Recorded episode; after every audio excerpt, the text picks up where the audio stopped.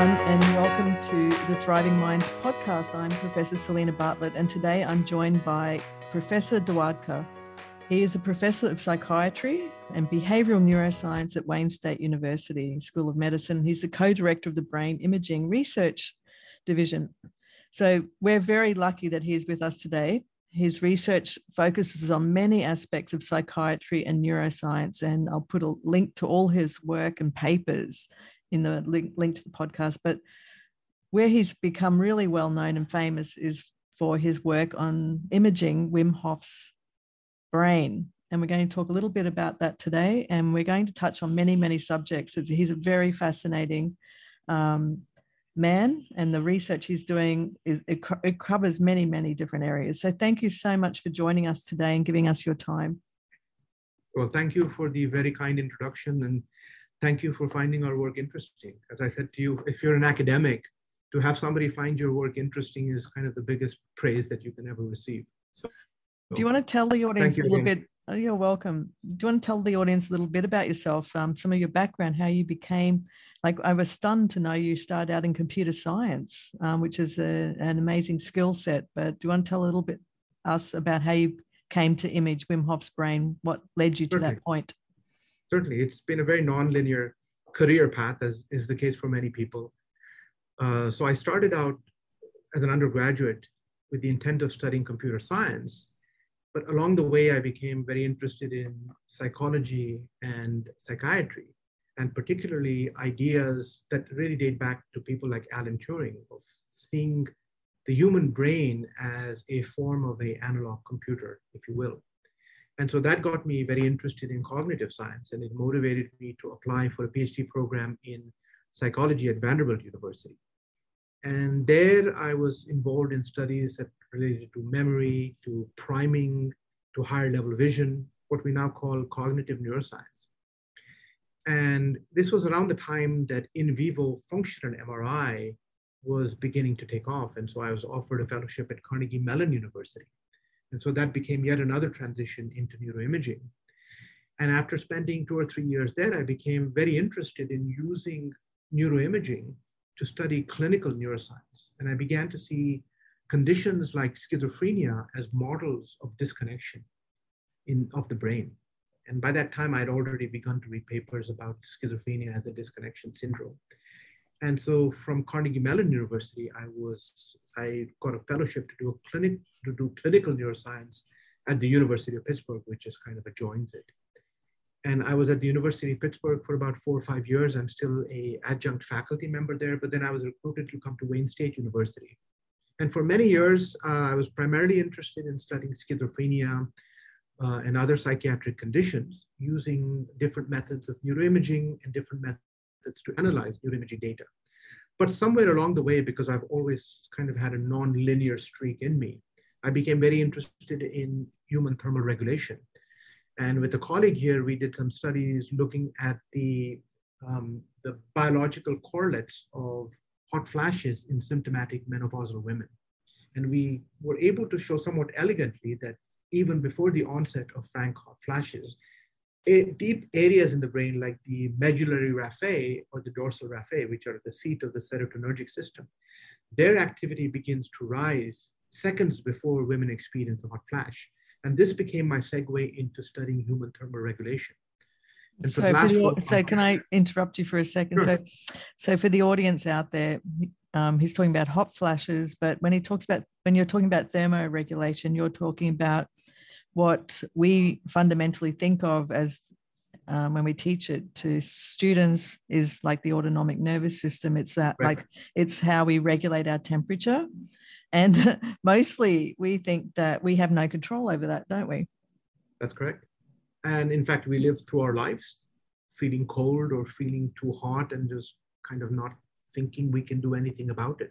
So when he was ta- when you were talking about um, the median and dorsal raphe, you're talking about this area in the brainstem that is well known to regulate our body temperature, aren't you? And and you're and talking about serotonin neurons, which are which are they're the things that make us feel good or bad. These are if you think of how we sort of heuristically categorize the brain, right? We think of the cortex and the neocortex. and that's those are the kinds of things like the fold, the gray matter, as Hercule Poirot calls it, right? The folds in your brain that make you you, that make you think, that are most likely at the seat of what makes you feel like an individual or conscious. But then there are lots of these deep nuclei in the brain that are primitive structures that we kind of accept as being at the seat of the autonomous system that we have no conscious control over. And this is kind of how we think of the brain. You have the conscious or the willful part, and then you have the autonomous or the subconscious part. And so, uh, like, I love how you got into this research that looking at temperature regulation through hot flashes. I bet you didn't expect that.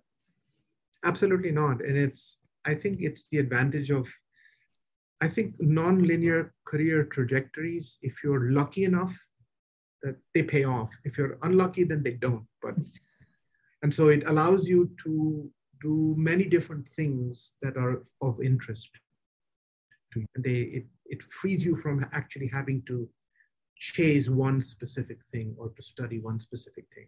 So who would ever guess that hot flashes and Wim Hof would be would come together?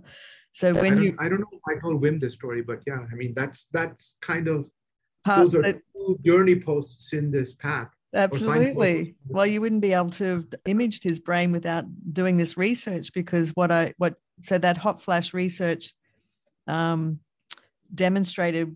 So, do you want to describe just a little bit about how you did that research in women sure. that were suffering a lot from hot flashes and what you discovered? Right. So, yeah, I think most of your listeners will have some idea of what menopause is and what hot flashes are. And uh, of course, fortunately, I've never experienced them, but people tell me this is extremely unpleasant and it is accepted that this is some form of a endogenous thermal regulatory event that is taking place as the core body temperature in uh, menopausal women changes. And there had been very little in vivo neuroimaging done in this particular area. And so a colleague of mine here, who is since retired, who studied menopausal women, that's all he did his entire career, primarily using electrophysiology, and different other techniques um, had just begun to get involved in neuroimaging. And we did what turned out to be quite an elegant and interesting study where we collected functional neuroimaging data from a cohort of symptomatic menopausal women. And we contemporaneously were also connect, conducting skin conductance data, which allowed us to identify the onset of hot flashes in these women. And the advantage was that because skin conductance measures provide you with an objective assessment of the hot flash. So hot flash means that you have uh, subcutaneous sweating, which then is detect detected by skin conductance measures, which shows you then that what is a subthreshold signal immediately goes suprathreshold, which means you can then identify where the hot flash happened. And because we were contemporaneously collecting functional neuroimaging data, we were able to analyze the functional neuroimaging data gated by when the hot flash happened in each and every participant. And so what we were able to show is that these areas of the brain that you mentioned, the dorsal and the medullary raphe, their activity began to change even before the onset of the hot flash, suggesting that there is detectable activity in these deep brain autonomous structures even before women experience the hot flash itself. And the areas of the brain that we most uh, generally identify with our conscious sense of self, areas like the dorsal anterior cingulate or the insula or the dorsolateral prefrontal cortex, their activity only changed several seconds after the onset of the hot flash. And we interpreted that to mean that that activity is reflecting kind of the discomfort or the interoceptive processes that these women are engaged in. So that that's a brief background. Yeah. So because you um, did that work, uh, you were one of the first, I guess, in the US when Gary Egan, you mentioned in Australia, you do you got hold of these bodysuits um, mm-hmm. to then start looking more into what's happening in the brain when we're changing our temperature regulation. Mm-hmm. So, do you want to talk a little bit about that? Um, sure. what, what, made you do that? So, my, my colleague Otto Muzik and I, Otto is a professor of pediatrics and neurology here uh, and he had been interested in studying thermal regulation from a slightly different angle, basically looking at brown adipose tissue. and the activation of brown adipose tissue. this is our fat cells, by the way. That's right. Yeah. Yeah. Using a method called positron emission tomography. Uh, and then we essentially became joined at the hip in this endeavor where we realized that there is a real paucity of studies that have looked at uh, in vivo neuronal mechanisms that are correlates of human thermal regulatory defense. And it's unsurprising that there was a paucity of these studies because you actually need a very specific type of apparatus and you need to have a high degree of experimental control in how you apply a whole body cooling or reheating stimulus. And so all of the studies that had been done had been in the context of heat pain or cold pain, which means that you have a participant sitting and you then take a heat or a cold stimulus and you place it on on their arm. And you can measure the functional MRI response or the electrophysiological response. But as we intuited, and as most people would agree, that is not thermal regulation per se. That is really more associated with nociceptive responses to pain. And so we realized that we need a method or a mechanism to deliver a whole body cooling or a reheating stimulus. And so Otto found this company, I think in Toronto, Canada, which makes these cold suits, which are these uh, latex suits that are infused with very small bore rubber tubing. And these suits are primarily used, I think, to cool individuals who are working in extremely hot environments or bomb disposal units or what, what might you. And the advantage is that because they have these tubings within it, you can infuse those tubings with temperature controlled water. And that's what we did. So we had reservoirs, it's kind of a rudimentary apparatus. You have reservoirs of cold water and neutral temperature water. And you can simply change uh, the water that you're infusing through the soup periodically with a timer. And so you create what we call an oscillating stimulus. You have a cooling stimulus, followed by a rewarming stimulus, followed by a cooling stimulus. And because we were also collecting skin temperature from participants, we also had independent information on the effectiveness of the cooling stimulus. And so you could track when skin temperature, which we know is correlated with changes in core body temperature, we knew when skin temperature is changing. And all of this was being done while we were contemporaneously acquiring in vivo functional MRI data from participants. And so we were able then to gate the analysis. Just as we gated the analysis of the hot flash data from when women experienced a hot flash, here we were able to gate the fMRI analyses based on the gradients of skin temperature change or whether skin temperature had adapted. And what we showed was it's in fact when you have a temperature gradient, that is when skin temperature is changing, that's when the human thermal regulatory network is extremely active. And that's when it's, and as you would expect, I mean, this is something that you would absolutely expect. You now have a system that is detecting a change in the periphery. Of course, this is uh, uh, ecologically speaking, a very dangerous change mm-hmm. when body temperature starts to drop. And you immediately see regions like the insula, like the raphe, now they start responding, uh, specifically when temperature is dropping, not when it has become stable. Yes, of course. Um, so this leads us to um, because we're, we're, giving the audience this understanding because this is why you are the person that um, got to image Wim Hof because you were set up so well for doing this, weren't you? That's right. That's right. So we had already we had apparatus, we had a uh, I can put it that way. We had a program in place to study human thermal regulatory mechanisms using functional MRI and PET. And then around 2016 or so is when we had a student or a colleague tell us about Wim Hof. And I have to confess, I had not known of Wim Hof at that time. Nor had many um, others.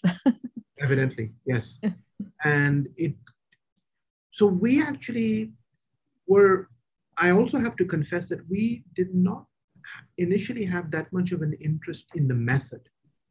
For us, or at least for me, Wim became a specimen who fit, it sounds crude to put it this way, but he became a kind of a unique specimen who has demonstrable defense against cold.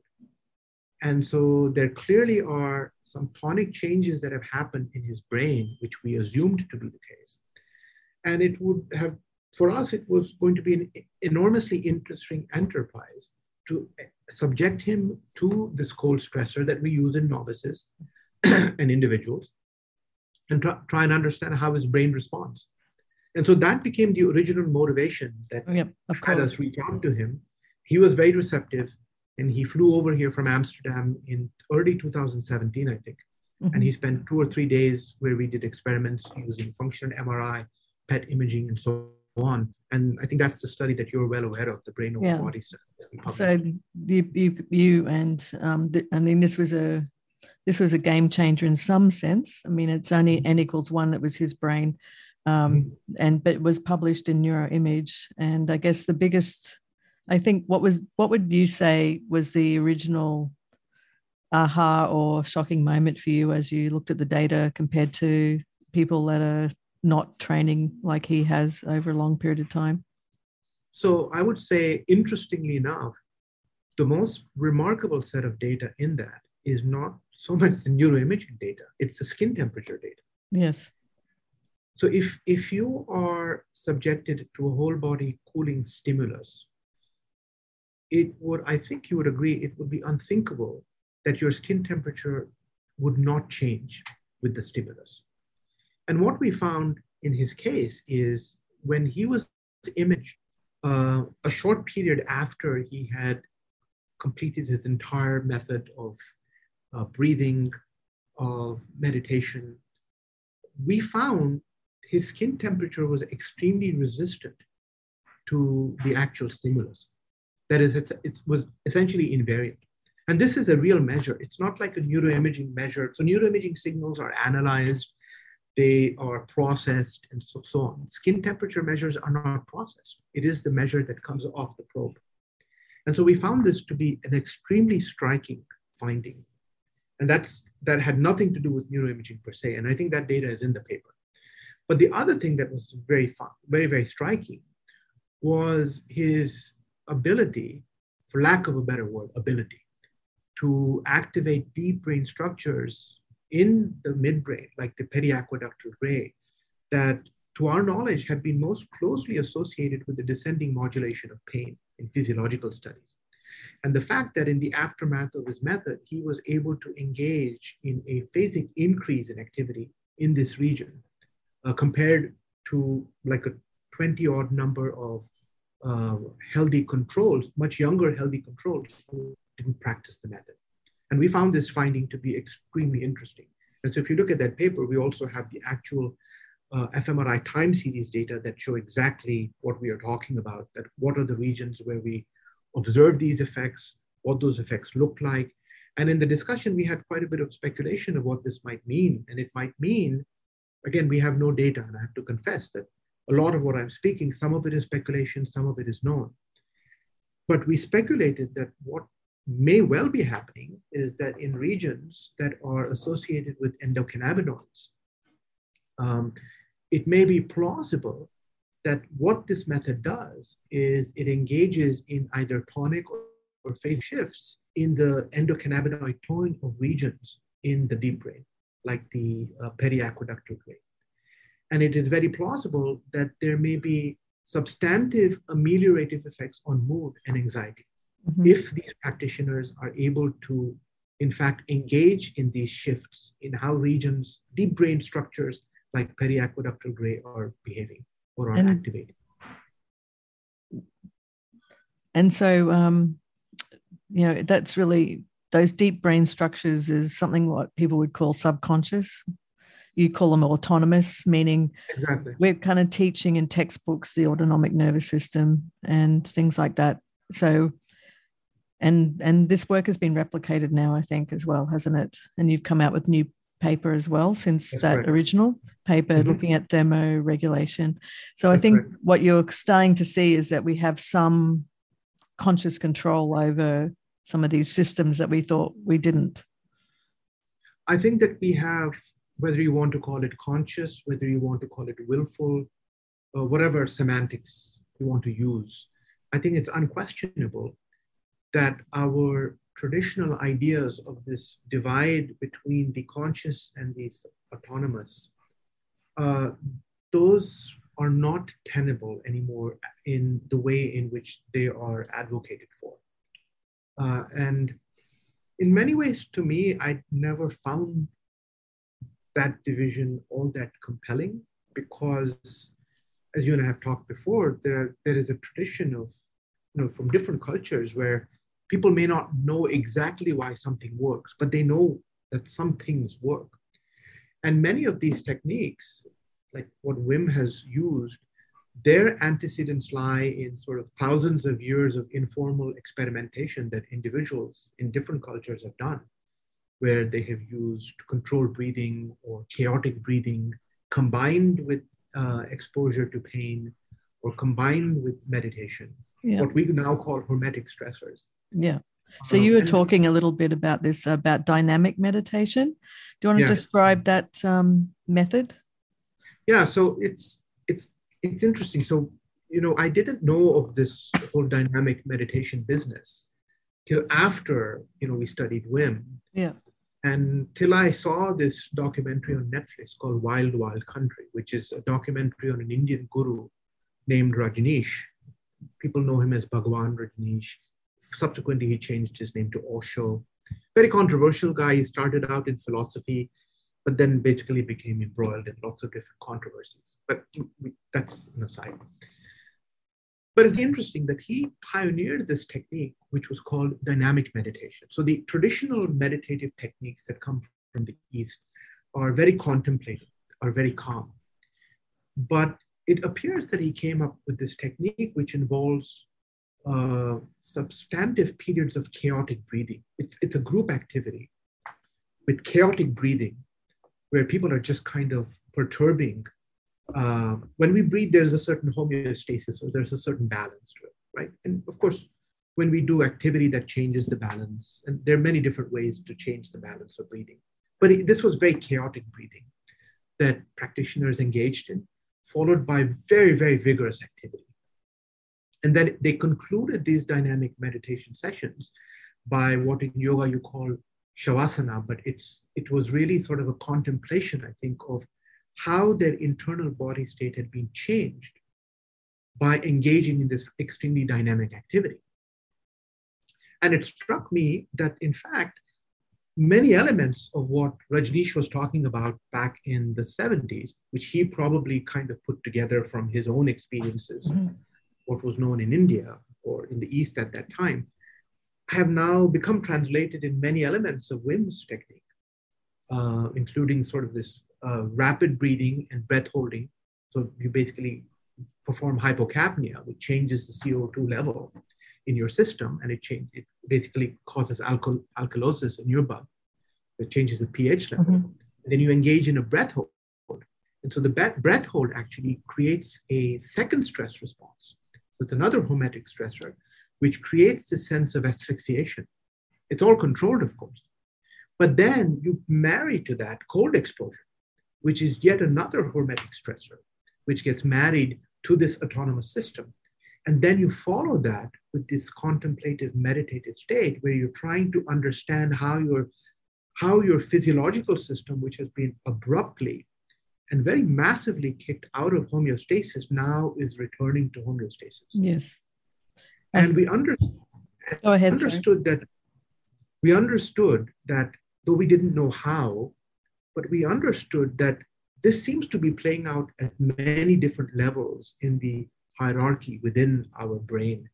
And so at the sort of the autonomous level and also at the conscious level. And we intuited even again, even though we didn't know exactly how, that it's this marriage of the autonomous and the conscious which is somehow key.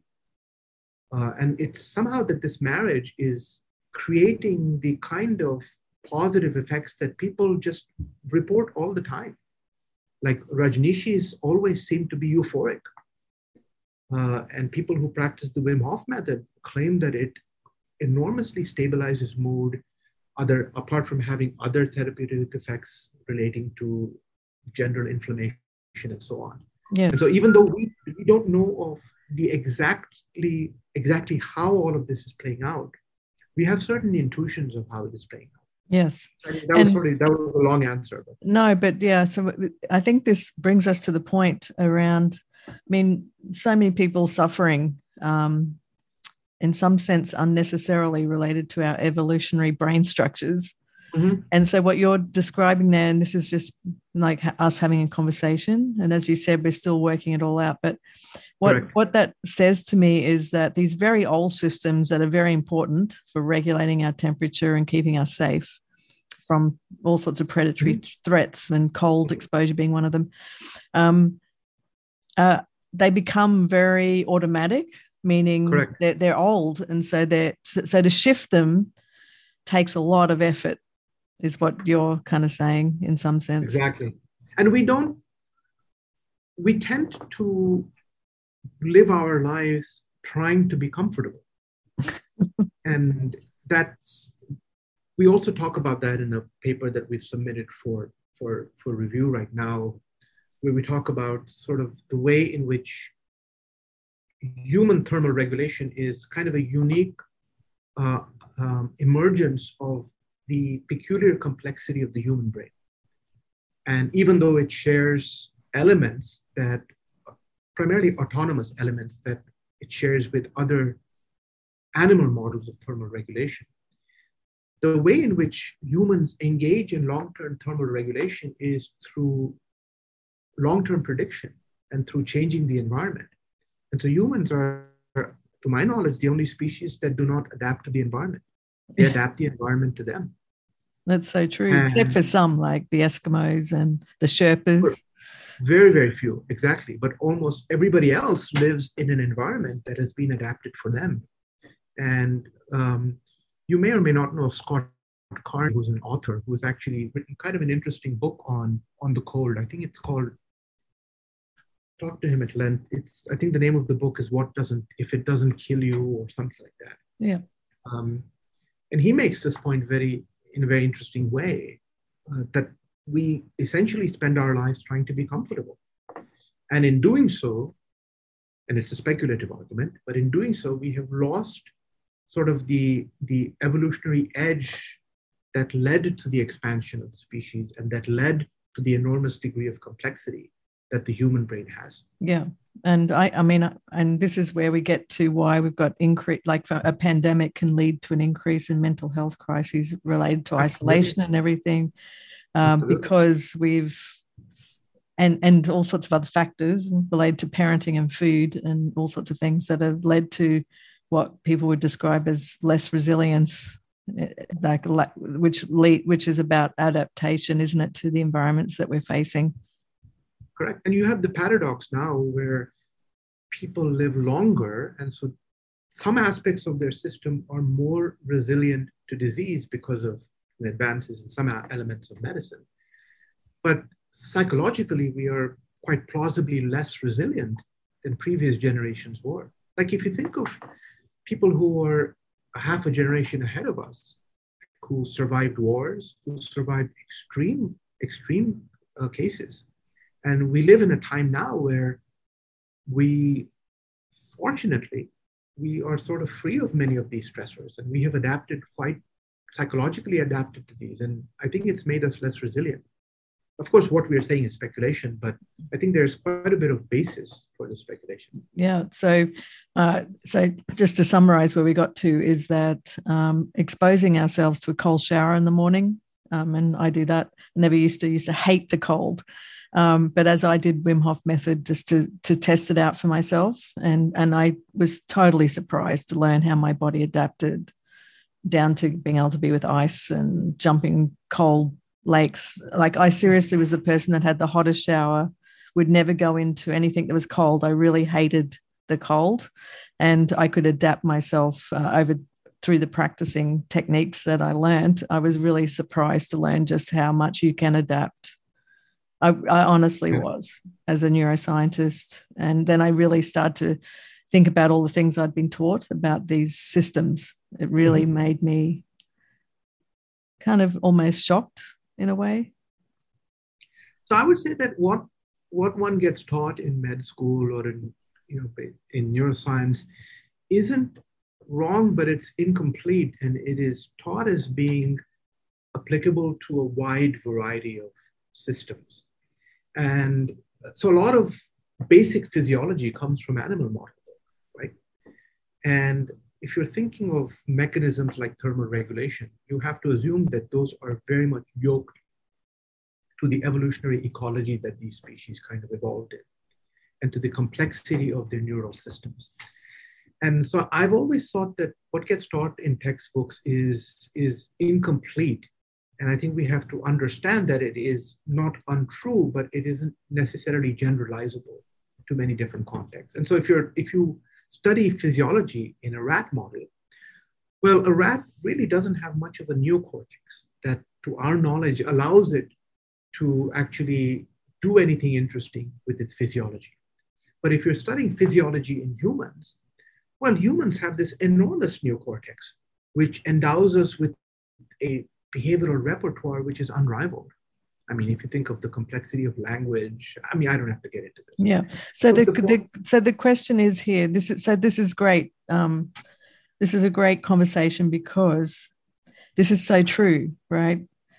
And the individualness of the of human brains is quite substantial too.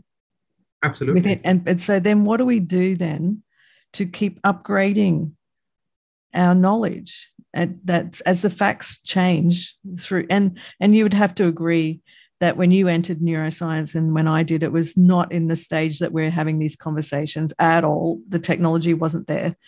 So but it is now. And the the the breakthroughs honestly i can't keep up to them. Uh, and i'm all over it trying to keep up to them. And it's it's really substantially exponential and it's growing by the day. So what do we do? Um, in your opinion you're someone that's teaching students in med school and other places. What do we do to keep the tech, the information upgraded? Because the textbooks are so outdated now it's outrageous but it's still being taught in some sense because this is uh, it's so hard. It, you are more of a public educator than I am. So I should turn this question back to you because you are trying to provide informative information. Not all information is informative, a lot of information is just factual. But I think you are trying to provide insightful inter- in, information to large numbers of people, much larger numbers than I reach. Uh, but it, it's a very difficult question. Uh, one of the things that I tell students, admittedly, I do this in small groups of students, is I tell them to get involved in research, and I specifically say to them that the reason it's useful and insightful to get involved in research is because it'll tell you how limited your textbooks are in teaching you about the human brain. And it's when you get involved in a research project of your own that you lead a research project of your own, that you will come to appreciate the complexity of the system. And you will come, come to understand sort of what a cartoonized version of this you, ends up being taught in sort of these traditional didactic. Yeah. Settings. Well, I guess for me, um, as someone that went in to understand the brain, uh, based because of what I didn't like about how my sister was treated, and then to understanding where we are today, and then seeing that we're still pretty much doing similar, slightly better things from 35 years ago. It's very frustrating for people out there suffering right now to not be able to, and and and also professionals struggling to help people when we have so much updated information that could make such a huge difference, and then and then we have such dichotomous understanding where like someone like the wim hof method that's now been scientifically shown you know th- hundreds of thousands of people tr- benefiting from this method and that's still considered not something that a traditional practice could use it's quite frustrating isn't it? I mean i agree with you. What can i say? It's things some aspects of science move slowly. I, will give you an example. So we are currently on the throes of conducting a controlled trial with volunteers using a combination of before and after imaging to look at the impact of uh, this method on the brains of novice volunteers. Now, we know somebody who here who's a who's a counselor in the school system who is in who is very very taken by this and who wants to initiate this as a possible method to help adolescents as you know the pandemic has taken an enormous toll. oh yes very much so need for lifestyle intervention yeah uh, they've been the most impacted in australia exactly. the, the data shows 19 to 25 year olds yeah and i said to him that to be honest with you you are better off doing an ad hoc trial with adolescents rather than relying on us to do this scientifically. Because if we have to do this in the context of a research study, there are lots of understandable hoops that we have to jump through to get approval for it and so on. But if you're not interested in doing it as a research study, you're much better off just doing it as an informal study or an informal application to, to students and then just informally collecting information about how they feel and if it makes them feel better. And so what do you care about, you know, whether there's a scientific application or not? And I said to him that this might actually be a better avenue for you to do. So I think that to your point, I would say that science moves a little bit slowly. And there are some pros to that and there are some cons to that. Um, like, like you yourself said, you know, it's, it's only about seven or eight years ago that these methods began to be taken seriously. And it took several studies that were conducted by different groups around the world on different aspects. And now you kind of have a literature where you, you know, people can take you seriously. Yeah, I mean, I wouldn't have believed it either um, until I did it myself as well. Yes. I mean, I don't take anything at face value without actually doing it. That's for sure. Exactly. Exactly. Um, so, what's your purpose now? What's like uh, when I know that you came, you like it's you're very you have a very unusual and fantastic um, career because that computer science background is very valuable for what you're doing now in terms of analytics and understanding the good parts and the bad parts of what you're doing. Um, you mentioned that you became a neuroscientist because um, you were sitting in college and you came across a couple of books and can we just talk about that a bit? Because often people don't see that they see themselves as a computer scientist, but they don't see that they could potentially go and do other things too. Do you want to talk about that? Yeah, that is, this is a true story. I was an undergraduate. Uh, and I think it was my second or my third year that I was just loitering around the library. And, you know, these, the newly arrived books would be kept in like a cart before they were shelved. And um, I'm dating myself, but this was actually, I think the computerized databases were just coming about. You would still have to look at those card databases. Yeah. You know what I'm talking about. Yeah. so this book had not even been shelved, and I just picked it up, and it was at some point somebody had commissioned Jean-Paul Sartre, of all people, to write a screenplay that was to have become a movie on Sigmund Freud's life. And I picked it, picked this up, and it was absolutely fascinating. At that time, I don't I don't believe I had had anything more than an introductory psychology course, if even. I became really fascinated by sort of Freudian, Freudian psychoanalysis, Freudian theory, and so on. And about the same time, there was a book that Howard Gardner put out called The Mind's New Science, which was a synthesis of the ideas that existed at that point on cognitive science and the integrative nature of cognitive science. A, a, lot of these ideas had already existed. Like if you look at the work of some of my heroes like Alan Turing and yes. John von Neumann, these are people who had already thought of the human brain as a computer or as an analog computer. But it took about 30, 40 years for these ideas to become synthesized into what we then and still call cognitive science. And so it was sort of one of this book on which was not even a book, it was a screenplay, which never got made into a movie, of Freud's life, and this book on the mind's new science that kind of got me thinking beyond sort of the narrow uh, realm of computer science.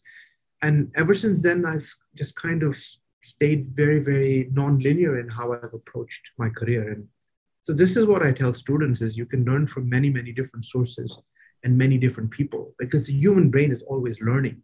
It well, doesn't think, have to be put in, in situations where it's told to learn. It's always learning. And I think to be a good scientist, having that approach helps because it allows you to keep your mind open. Because like i have to say that i got very closed in my mindset um, for about 20 years. I was a pharmacist a medically trained neuroscientist so i was developing drugs for a long time. Mm-hmm. by trying to understand the networks in the brain and applying those drugs and then advancing them thinking that that was all i had to do um, and i just wasn't good at it. Mm-hmm. and then it took a lot to shift my mind actually um, away from just thinking that was the only way i had to go um, I came quite narrow. I got a lot of funding from the NIH. Um, I got, you know, I got really rewarded for doing that. So shifting mm-hmm. was quite difficult. Um, so for me to talk about Wim Hof, if I was, I would never have had this conversation with you in 2009 or even up to 2012. To be honest, I honestly mm-hmm. wouldn't. I wouldn't have even read your papers. Um, so you know, this idea of keeping like scientists, even them, we get so fixed because that's how we're awarded. And so being multidisciplinary or being able to shift around is actually very helpful the younger you do it. So you can keep your mind open to new ideas. And this leads us to why it's so hard to upgrade textbooks and everything too, isn't it? Or let exactly. alone in the professions that are actually applying this knowledge. It's it goes across every discipline, to be honest. It's a strange paradox. So when you train in science, what is one of the most valuable aspects of training that you get? You get training in scientific rigor. But actually, that frequently turns into intellectual rigor mortis, where you then. You know oh, I like I mean? that. Uh, that's so, exactly what I had. exactly. So, because you get trained in scientific rigor, somehow you instinctively generalize that to how you have to conceptualize complex phenomenon. And I think you tend to be very constrictive and restrictive in how you look at things. And of course, you know, the history of Western science is very much about reductionism. yes, and sort of yes, absolutely. And also a competition of ideas. Exactly, exactly. And so this is what people in the public may not realize. And I got made aware of this really clearly with peanut allergies in America, oh. where like 51% of people or the scientific opinion came down on allergy, peanut allergy side. So they got rid of peanuts from mm-hmm. everywhere. But there were also about 49% saying that, that you need to be exposed to, to that so you can train your immune system for it. Mm-hmm. And there were some children that end up with such severe peanut allergies, they couldn't eat anything.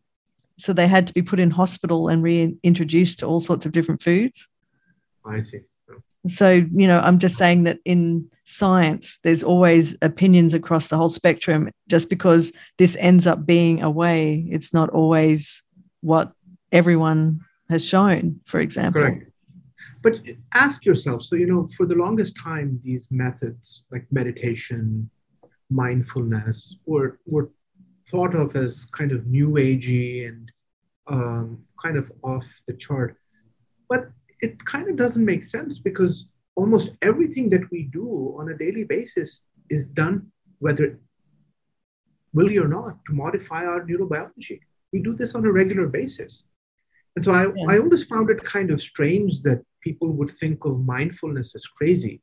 What would be crazy is if you promoted mindfulness as a cure-all for everything. what is, is happening crazy, now?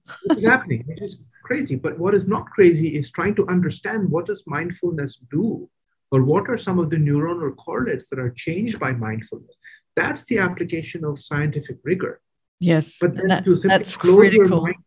Exactly to simply close your mind off and say, "Oh, this is just BS. It's just kind of people trying to make a buck," which it may be, but that's not the point. Like you yeah. still have to ask yourself if so many people practice it and they they self-report enormously valuable changes you can't all always say that that's down to a placebo effect that there yeah. has to be something that's happening and, and I also studying it means you can also study the side effects because they're exactly. not they're not reported at all in this exactly. literature and I came across that too recently and have on my podcast uh, Nicholas Van Dam, who's published on Mind the Hype, talking about the method. Oh yeah, oh yeah, I know. Uh, I know. Yes, um, he worked with Richard Davidson. Yeah, so yeah, yeah. so these things are important for lots of reasons, for the benefits, mm-hmm. and also so you can report on things that might go wrong too, so that mm-hmm. we don't end up giving them to children as if they're little adults. Exactly. for example, Exactly. um, when Yeah. playing or breathing might be just as good. But see, another thing, I mean, you probably agree with this, Selena, is that the way in which science used to be practiced was it was sort of very, very slow. I mean, you would have scientific studies, they would be published in, in journals. It would take a large amount of physical time for those journals to get disseminated. And then it would take sort of months and months and so on. Now, of course, the process is now in hyperdrive. So everything happens very, very quickly. Now, the cons of that is that you have lots of these con men who can actually disseminate bad information very quickly. But the pros of it is that you can actually build a meaningful scientific community much more quickly now. That's Uh, true. like uh, you and I having this Zoom call wouldn't have happened without the pandemic. Exactly. You'd normally Exactly. meet at conferences and stuff, and that's very slow.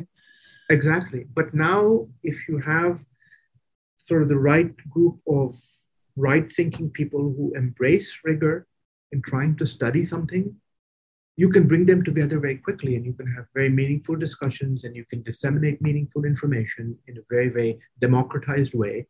Whether everybody will reach for that or people would still be seduced by the con men or not, that's a different question. Yeah, The point is that this is one of the pros of kind of the age of technology that we live. in. absolutely. So, as someone that's on the cutting edge of all this technology in terms of imaging and other techniques that you're trying to marry with it and the mathematics. um, what would you say is coming that we not we, we may not be aware of in terms of technology um, that may not be quite there yet in terms of what you're doing? But can you see something that's going to revolutionize our understanding of the brain? I don't think that there is one thing, but I think that the the maturation of network neuroscience Yes, the connector is that the connectome work well, married with it genomics. many things. That's right, yeah. But the maturation of network neuroscience, which really is a specific uh, instantiation of how complexity theory has blossomed. So, you know, in the 1960s, Mhm. people like Yeah. Viv Van Bertalanffy were talking about complexity and having to study the system as a whole rather than reducing it to its elements. I think that what we're seeing in network neuroscience now is kind of that blossoming of complexity theory applied to the brain. I think that this is an area which will begin to provide meaningful insights Yes. about how the brain works. That is, I, I would say that uh, the philosophical position from which we are now starting to understand the brain, I think we are now well placed to understand the brain in meaningful ways. And, And to, and quote, you know, to quote Thomas Kuhn, who wrote The Structure of Scientific Revolutions, I think he had a quote which said something to the effect that the answers you get will depend upon the questions that you ask. And I think that now, with kind of the what's happened over the last 20, 25, 30 years, I think more and more people are asking the right questions about the brain. And would you And, say, I get asked this a lot about um, the physical versus the unknown, unconscious, Mhm. what's consciousness question. Mhm. Uh, I think there was a lovely paper just published in Nature talking about how defining the problem instead of just talking in an esoteric way about what is consciousness. Yes. Um, is, and that's exactly what you just mentioned then is how you frame the question that you're actually asking instead of Exactly. invoking something that's completely unknown. Exactly. And I think it's in our world, framing the question is the biggest challenge because see, neuroimaging has, in many ways, democratized how people study the brain. It's you can actually do a neuroimaging study without really knowing much about neuroimaging and without really knowing much about the brain, to be honest with you. Now, that actually doesn't serve us well because it's that is not an investigation that emerges from a particularly meaningful place a meaningful philosophical place. And i've always been very particular about telling students that you need to have a philosophical stance about how you're going to approach the problem. Because you can approach the problem from many different directions but this is where insight and deep thinking really becomes very very important. And i think now is kind of I feel a little bit reassured that you know, there are many more interesting things that will emerge in the next five to 10 years, primarily from the perspective of network neuroscience. Yes, and also the physical brain. I mean, people exactly. people are really against this idea that it comes from a physical brain consciousness. That's right. But I think that, like, the, what's the problem with the brain? I mean, if you really think of what is the what is our fundamental scientific slash philosophical problem in neuroscience? And here I cite uh, a quote from somebody which goes something to the effect that if human if the human brain was so simple that we could understand it we would be so simple that we could not. And so it's it's kind of this uh, recursive statement. Exactly that you we have to use a extremely complicated system to try and understand itself and so there's this recursive nature to some of what we do, this nested nature to some of what we do, which makes it even more difficult. That is, the system has to study itself. Yes, and I, I think we're also a bit um, averse to seeing just how far back in history we go, like all the way back to when the universe formed.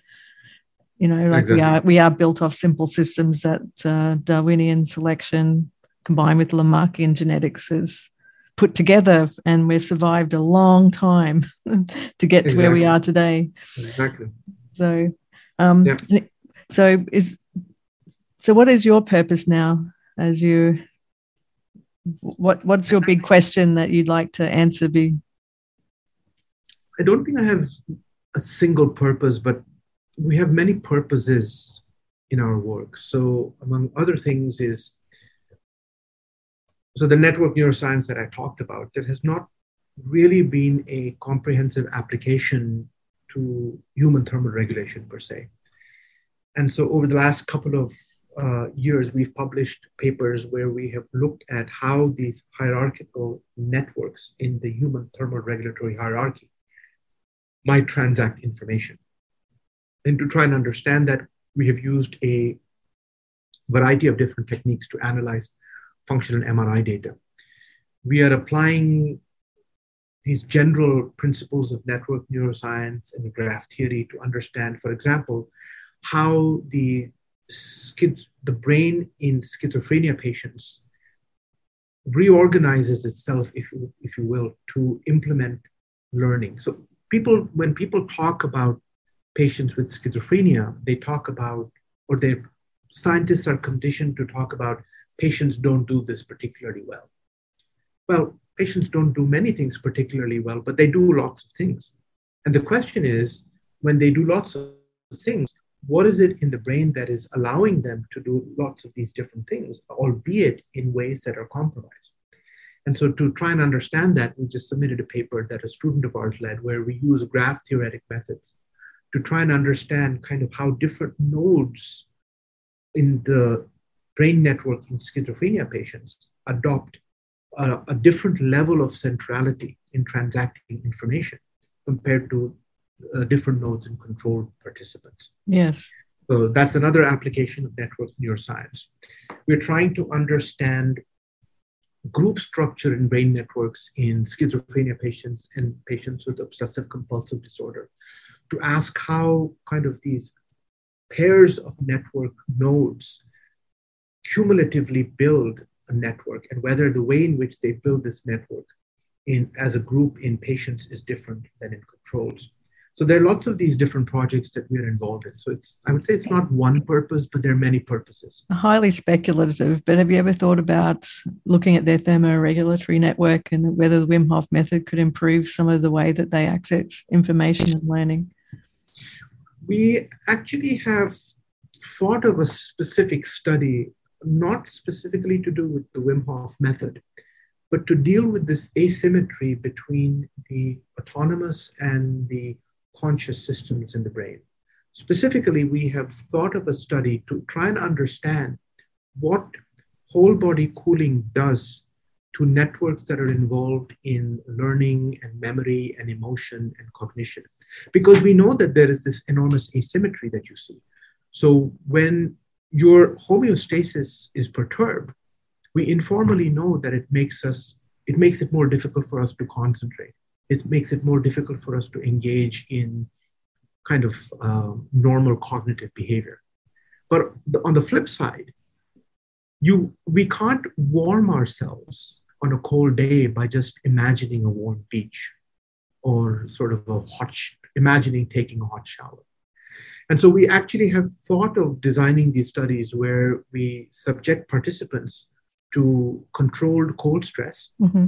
while we're contemporaneously asking them to engage in cognitive tasks, mm-hmm. to look at the impact of cold stress on the reorganization of these conscious networks that are involved in learning and memory. Yeah, to demonstrate, be... in fact, that there is this, this kind of this ascending interference, if you will, from uh, these deep networks, autonomous networks, uh, on cognitive networks. And of course, the question of whether you can use methods like the Hof method to ameliorate this interference, that's another question. Yeah, or just cold exposure, even. Exactly. exactly. Yeah, because I know many people report having a cold shower completely stops their bad mood, for example, they just jump in the cold shower. If they're having a bad time, they, they they're shocked to learn that that might help, or they feel more alert after having a cold shower before they're starting work. Yes. And you know, there's lots of evidence for this. So that it'll be so fascinating to see how we can improve mental health of people suffering. The possibilities are endless. The paradox is, you know, your mind is exists in this physical world and it can come up with these ideas but these ideas have to be implemented in this same physical world and that implementation takes orders of magnitude more time and resources than it takes to think up something. Absolutely. So that's, thank you that's what we struggle with. Thank you so much for uh, that you did what the research you're doing. I think oh, it's oh, been very valuable for the field, and I do hope that we can keep so. extending it so that we can now it, make it more applicable and implementable across normal systems of people that need to access um, this and get told about it because it's it's kind of fringe a little bit still and people still see it that way in some sense but it feels like it's got so much scientific support and evidence now it'd be nice to see it integrated into um, practice. Yeah we hope this is the first stage in sort of a long series of studies that we and others do that illuminate you know sort of how these different methods what their scientific biological basis is because i think once you illuminate some element of the biology it makes something seem much more credible and make it, it, it makes it much more real. See without neuroimaging we wouldn't be here. That's correct. I think that that remains one of the it's a flawed but nevertheless one of the most valuable techniques that you have to make well, the kinds of advances that you need to see in biology you know, as I say to people, when you go to the gym and you're working out and you see your muscles getting stronger because you can see them, you're looking in the mirror. Unlike the brain, you can't see it. And that's Absolutely. been one of our greatest hindrances in terms of, ex, you know, accelerating. Perfect example. I agree. Thank you so much. I look forward to seeing your next paper, and maybe you can come back on the podcast. Um, Thank you. It's, it's been my pleasure. And I'm glad that you found our work interesting, and I hope your uh, listeners and viewers also uh, feel the same way. Thank you.